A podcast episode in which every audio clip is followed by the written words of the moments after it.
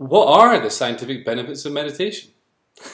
Eh, to be honest, there's none. Oh, cut.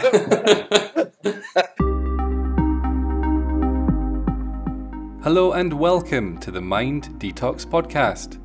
Here, we're going to discover a new way to think, feel, and heal while exploring our spiritual side. I'm your host, Sandy Newbigging, also known as the Mind Detox Monk, because, well, I'm a monk and a meditation teacher, and for the past 15 years or so, I've been working with people from around the world using a method that I accidentally created called Mind Detox. Mind Detox is all about curing the unconscious causes of physical, emotional, or life issues.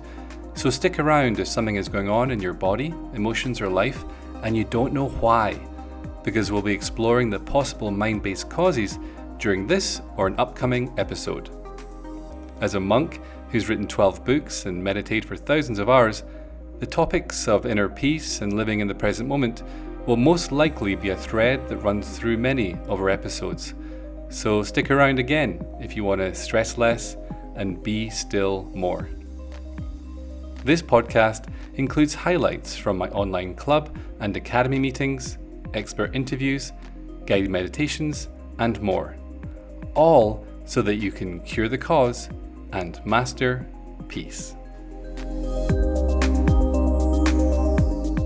For today's episode, I'm sharing a fun and fascinating chit chat with Dr. David Hamilton, ex scientist and best selling author of 10 books, including How Your Mind Can Heal Your Body.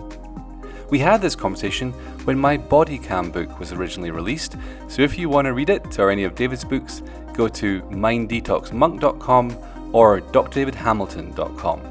Stay tuned to learn about the significant scientific benefits of meditation. We have arranged to talk about the scientific benefits of meditation. And Yep. as you know, in uh, the new Body Calm book, Yep. of which I've got a copy here, um, it's split into diff- three different parts. And the first part is the Body Calm meditation technique itself. Um, and it's designed in order to help to give the body permission to access deeper realms of rest but also clean up the communications happening between the mind and body Mm. through the healing of beliefs like I'm not worthy, I'm not good enough, I'm unsafe, and, and these sorts of beliefs that keep people in, in fight or flight or freeze. And, I- wanted to talk to you uh, about the scientific benefits of meditation. Uh, because you were very instrumental and it really helped with that chapter in the book when I, I talked about that. Um, so, what are the scientific benefits of meditation? Eh, to be honest, there's none. Oh, cut. no, oh, oh, there, there's there's tons. I mean, to be honest, there's been loads of research in this. Some of the from from actual neurological research looking at uh, actual changes in the physical structure of the brain. So you know, in the prefrontal cortex here, uh, research shows that it actually becomes more densely wired. You know, almost like thicker in some respects, but more densely wired, meaning there's far more processing power.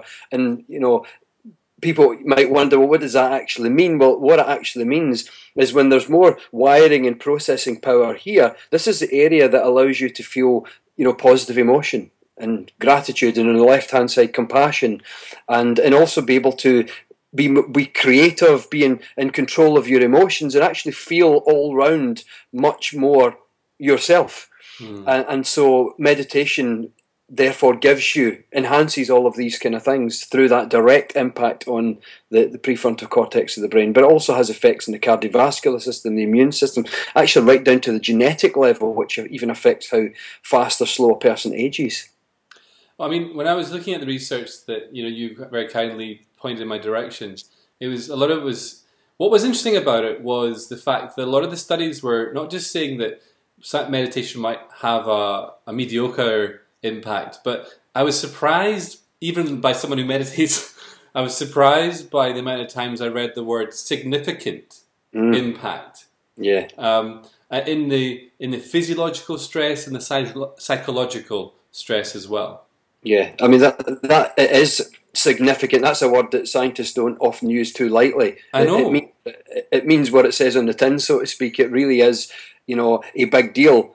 You know, because when when you're looking at, you know, for example, impacts on a, a person's mental and emotional health, when someone might be experiencing for a while a lot of stress, for example, and therefore the biology of stress, which involves you know elevated cortisol levels and adrenaline levels and you know different chemicals in the brain, and then you're moving to a state through a short time practice of feeling more calm in and of yourself, and therefore you're moving from that state of stress to a state of calm, and the biology of the body reflects that. So what you're seeing is an actual massive very significant, as they say, shift in the biology, but also that massive shift in how a person actually feels. And I think anyone like yourself who've, who's practiced meditation, you know yourself. I mean, when I sometimes I can go in meditation from feeling a little bit kind of, you know, tired or or even, you know, a little bit kind of under the weather, for example, and then literally within sometimes within two or three minutes, I'm sitting going.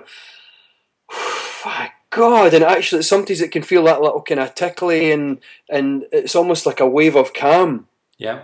And and sometimes that comes within two or three minutes. It's you know, amazing, isn't it? Yeah, yeah, and you know, and you don't even need a scientist to tell you that that shift is significant because you know yourself, and you think that is pretty major there exactly. in just a couple of minutes. Exactly. Now, in the book, I talked about um, benefits to aging, benefits to the heart, benefits to pain relief, um, and then more specifically, people with like multiple sclerosis and um, uh, fibromyalgia. I don't know, I find it hard to say that. Fibromyalgia. Yeah, like very specific conditions as well as more general things.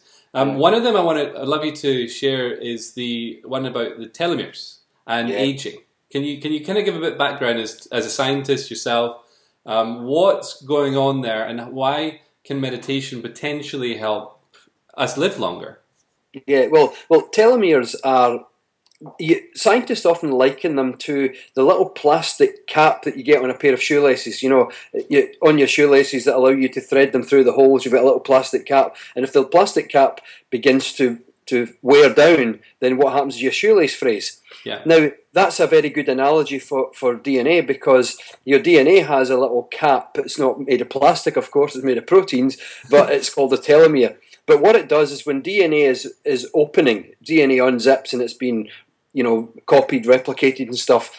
Uh, the little plastic cap prevents it from fraying. You know, the little, the little protein cap prevents it from fraying. If that gets worn down, then just like a shoelace frays, then the DNA, the shoelace frays, and you can't use it anymore, or you can't thread it through the hole. Then DNA become, you know, ultimately the cell dies. Right. You know, so so the length of a person's telomeres, which grind down actually, like you're you're sanding down a shoelace thing, your, your telomeres actually grind down through mental and emotional stress, through lifestyle stress, through you know general aging, it's wear and tear. Mm-hmm. So the length of a person's telomeres, in some respects, is quite an accurate predictor of of a person's bio or a quite accurate indicator of a person's biological age. Mm-hmm. You know, and, and, what the research in meditation has shown.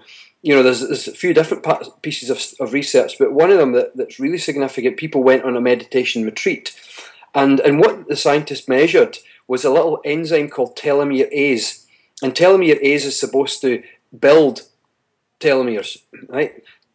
And what they found in this meditation retreat is that telomerase was actually increasing, which was suggesting that the meditation practice was actually rebuilding the telomeres, or at the very least, at the absolute minimum, it was stopping them wearing down compared to someone who wasn't, you know, undergoing the meditation. Research has shown a similar phenomenon with women who'd recovered from breast cancer who went through chemotherapy and stuff, and then one group meditated, one group didn't, and the one who didn't, the one who didn't meditate, the telomeres were grinding down, but the ones who were practicing meditation, their telomeres were unaffected at all. So it was an antidote to this aging process. So, so meditation. am I right?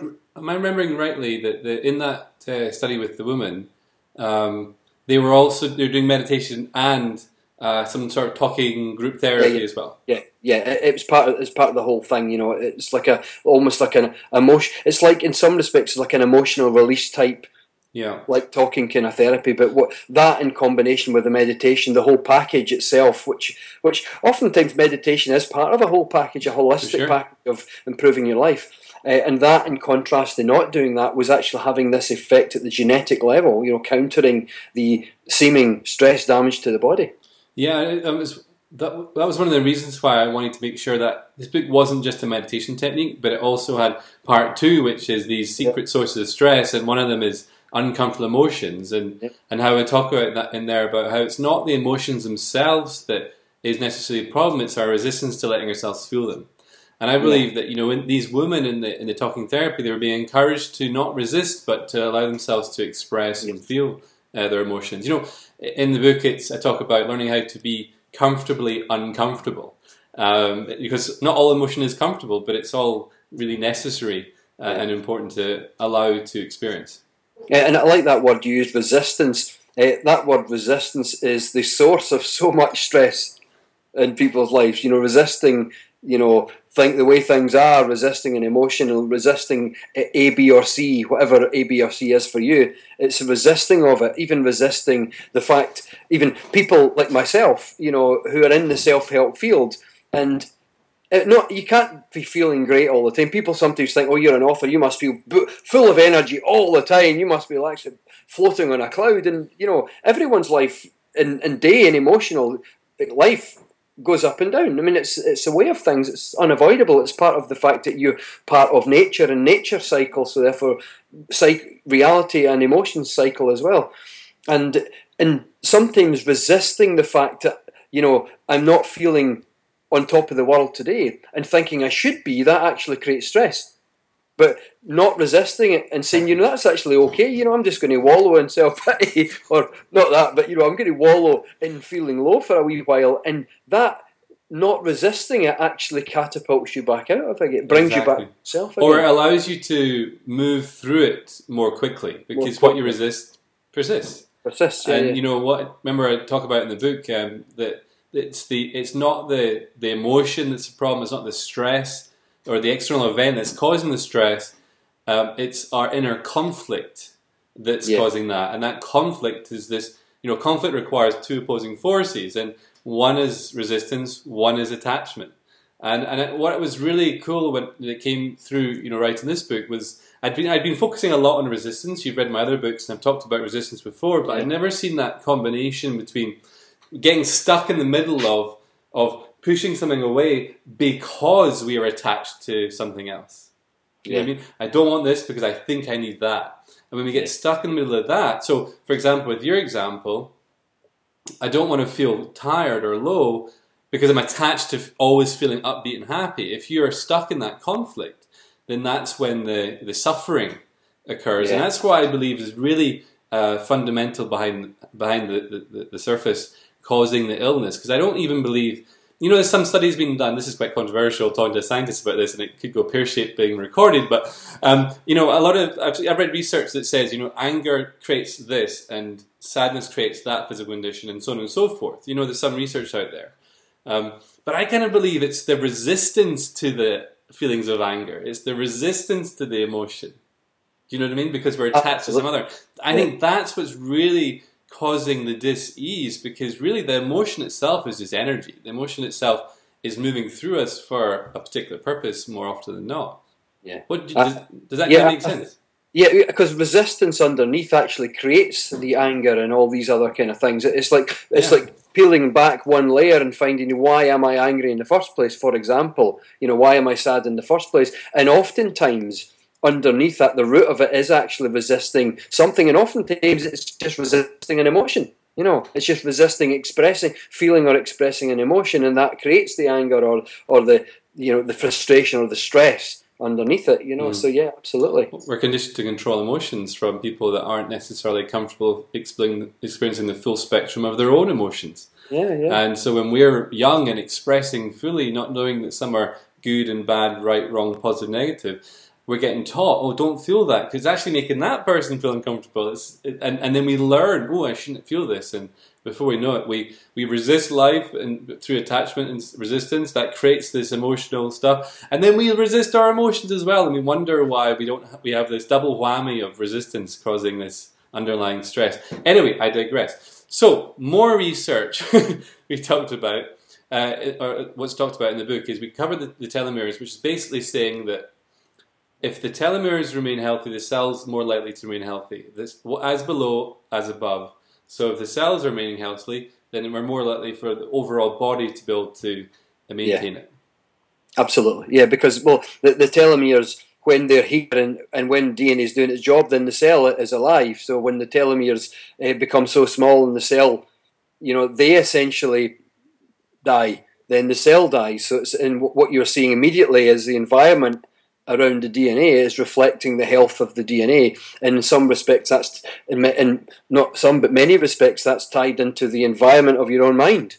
You know, yeah. we create the, the stress and the resistance in our own mind, which is then mirrored in the wearing down of the telomere and the, the, the destruction of the cell. And so, in, in that respect, what's going on in here is affecting what's going on inside the body. You know, and therefore that and that's also affecting what's happening in the rest of the body because the, the body is a community of 80 trillion cells and if you're affecting that community by you know through mental and emotional stress then that's why in that respect, that's why stress can have sometimes catastrophic effects on the body if the stress is consistent enough.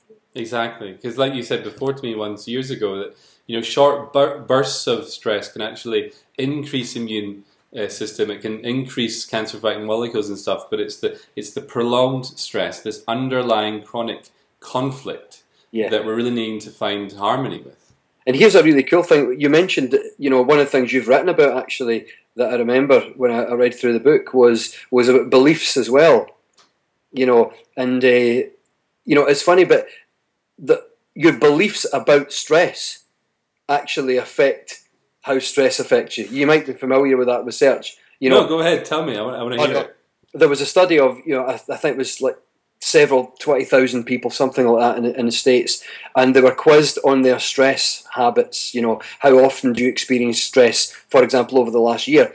And, and what you're looking for, most of these studies show, is those who are under the most stress tend to have the shorter lifespan. And if you follow them for like 20 years, you know, 20, 30 years, you can access public records to find out who's still alive, who's not, kind of thing.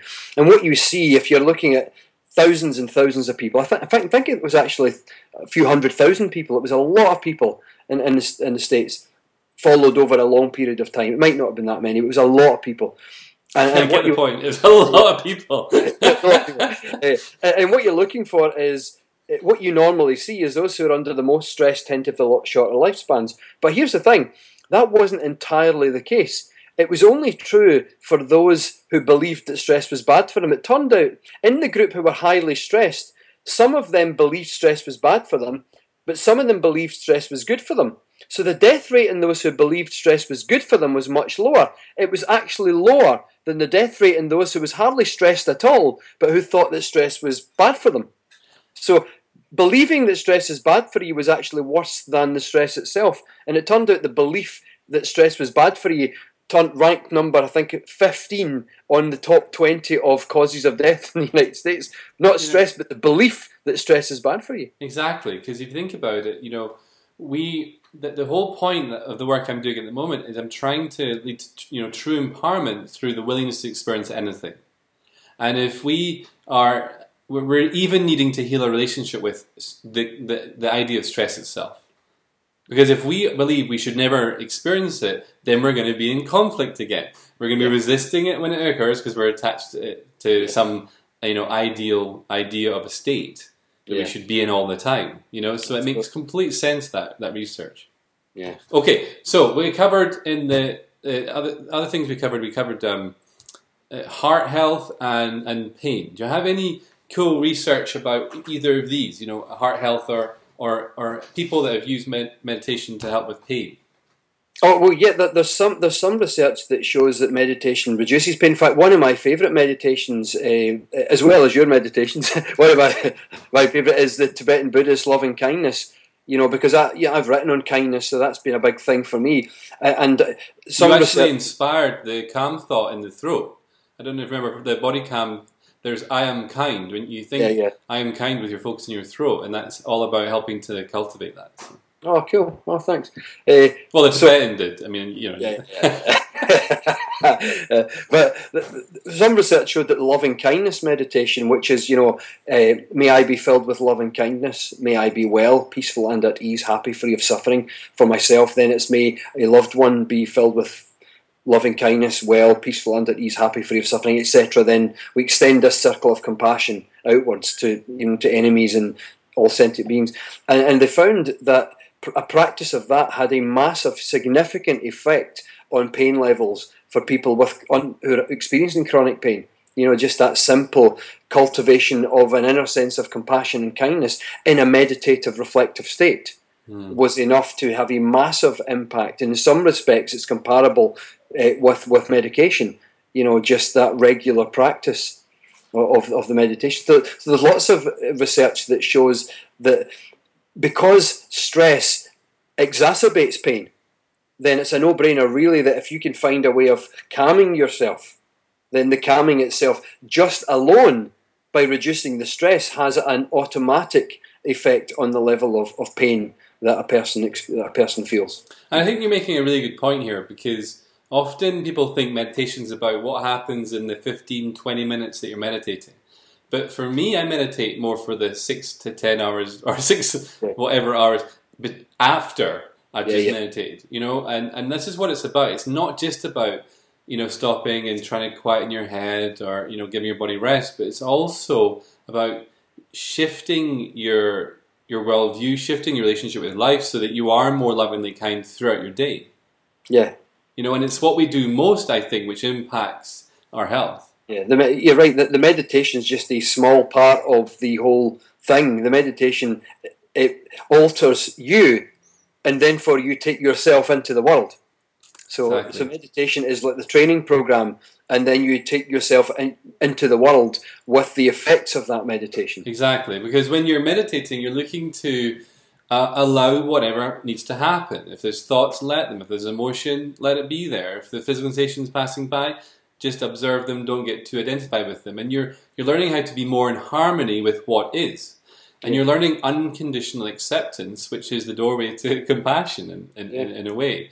And so when you're it's like you're going to the gym for all these wonderful yeah. Eh, ways of being. So then when you then open your eyes and go on with your day, you're more likely to allow what's going on, be more compassionate, be more understanding, be go more with the flow, resist less, be less attached, and guess what? You end yeah. up more happier because you're no longer waiting for life to be perfect, your idea of perfect before you can eventually be happy. You're letting life be enough as it is, which is a key to contentment. And your health is obviously going to be boosted as well. Yeah and that, that little bit of happiness begins to arise because it's the resisting stuff that's blocking the happiness. And when that comes away, the happiness actually comes up from the inside. Yeah, I mentioned in the book that happiness is uncaused. It's it's not caused, and if it is caused by something, it has to be temporary because external stuff that causes stuff is temporary. And yeah. so, true happiness is this underlying appreciation in a way for life and and, and living. Absolutely. Yeah. it's pretty well. nice. so, um, we've only got a couple more minutes. It's amazing how this time flies. Um, but I really wanted to, you know, um, I wanted to do a couple of things with you while we're here. First of all, I wanted to uh, offer is there. I'm putting on the spot here, but are there any like other kind of little meditation studies, um, studies with meditation that have shown the scientific benefits of meditation um, that you would really make, want to make sure people are aware of uh, through this well, I, well, a lot of people are interested in for overall healthy immune system, and, and there's some, you know, HeartMath, the Institute of HeartMath did some really great research. Just five minutes in a meditative contemplation of compassion and, you know, care and compassion, and, and that caused a, I believe it was a fifty percent increase in a, a saliva immunoglobulin A. Salivary immunoglobulin A. Yeah. Oh, it's almost there. Yeah, uh, yeah, it's an immunoglobulin, and salivary immunoglobulin A is a it's a part of your immune system. It's the first part of the immune system that if a person eats something, let's say you drop some food on the floor and you pick it up, you eat it, you know, you give it a wipe in your trouser leg, which is what I do. just if no one's watching, I don't wipe it at all. I just straight in the mouth. you know, it's seconds.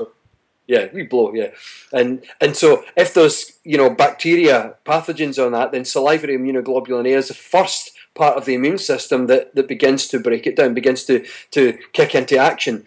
And what they found is salivary immunoglobulin A increased by about fifty percent after just five minutes of meditative contemplation on care and compassion. I mean, that's astonishing. You know, that's your immune system literally getting this massive, you know, boost in five minutes of meditation. And think of what that then does for the, for your overall health. If you if your immune system is in in concert with your, where your mind is, then it, it shows how much of your health can actually be affected and is being affected by where your mind is.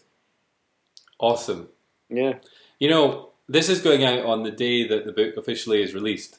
And I thought, why not, as a little bit of a bonus, why don't we end the meditation with a bit, sorry, end the interview with a short meditation together uh, cool. based on what we've been talking about? How, yeah. how does that sound? Yeah, sounds great. So, like I said before, uh, the meditation, the body calm meditation technique consists of um, engaging present moment awareness by being gently alert with your awareness wide open. And then from there, you then occasionally think one of the 10 calm thoughts. And we've been talking a lot today about kindness and compassion. And so I thought maybe we could do a, just a short meditation together on, on, on the, using the calm thought, I am kind. That sounds now, good. Now, the way it works is that when you think I am kind, you have your focus in your throat. Each of the calm thoughts has a different uh, focus point, and the focus point for this particular calm thought we're going to play with today is in the throat. So, are you ready? I'm ready. Are you, are you guys ready that are watching this? It'd be great if you like to meditate along with us. Uh, it'd be really lovely that we could all uh, experience some kindness and compassion today. So, and do, would you like this to be an eyes open or an eyes closed meditation? I think we'll close our eyes. Right, okay. How's that? So I just want you to close your eyes, but maintain your gaze forward, almost like you're looking through your eyelids. There's no trying, there's no straining, there's no controlling. There's just a gentle gaze ahead.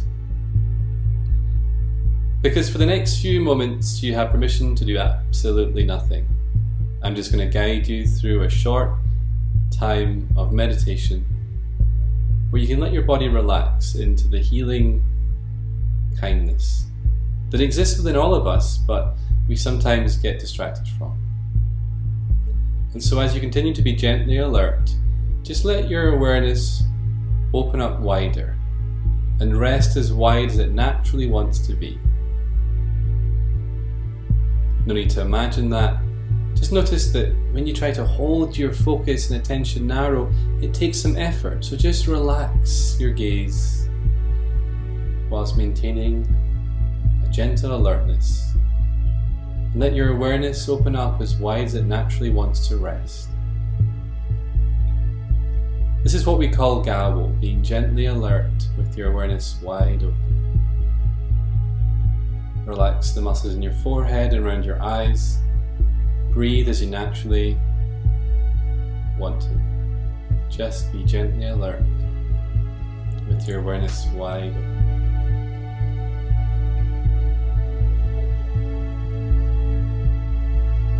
Now, focusing in your throat area, silently think to yourself, I am kind.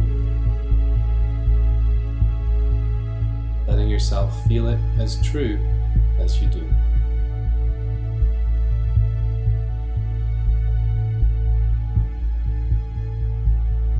Having thought it, just be gently alert with your awareness wide open for a short while.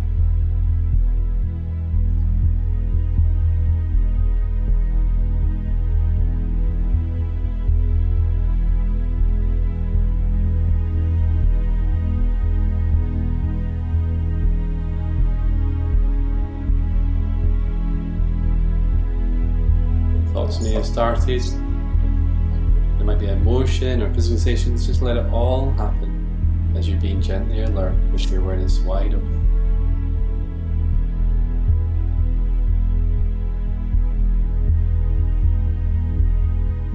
And again, focusing in the throat, think to yourself, I am kind.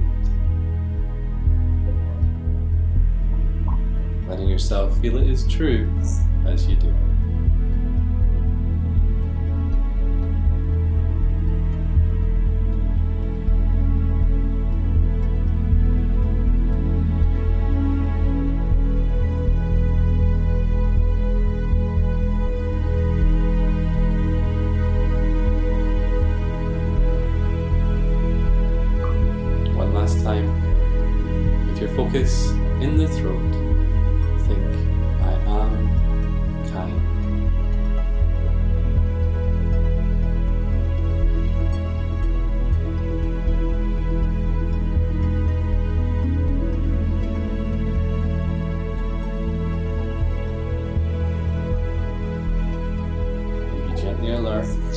Wide open, and slowly open the eyes.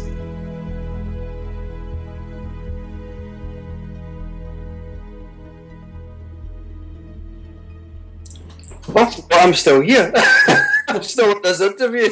that was that was weird coming out of that meditation. It, it felt like you know I, am looking at you on the screen here and I'm thinking, I'm still in this interview.